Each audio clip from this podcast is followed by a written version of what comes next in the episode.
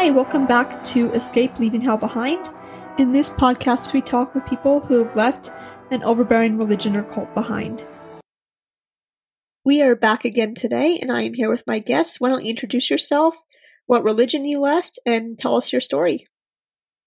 My name is Victoria Situnya, and I have left the Church of Jesus Christ of Latter day Saints behind. Some people know the church as the Mormon church. I started digging and I said, wait a second. For the first time, I learned that the Mormon church barred black people.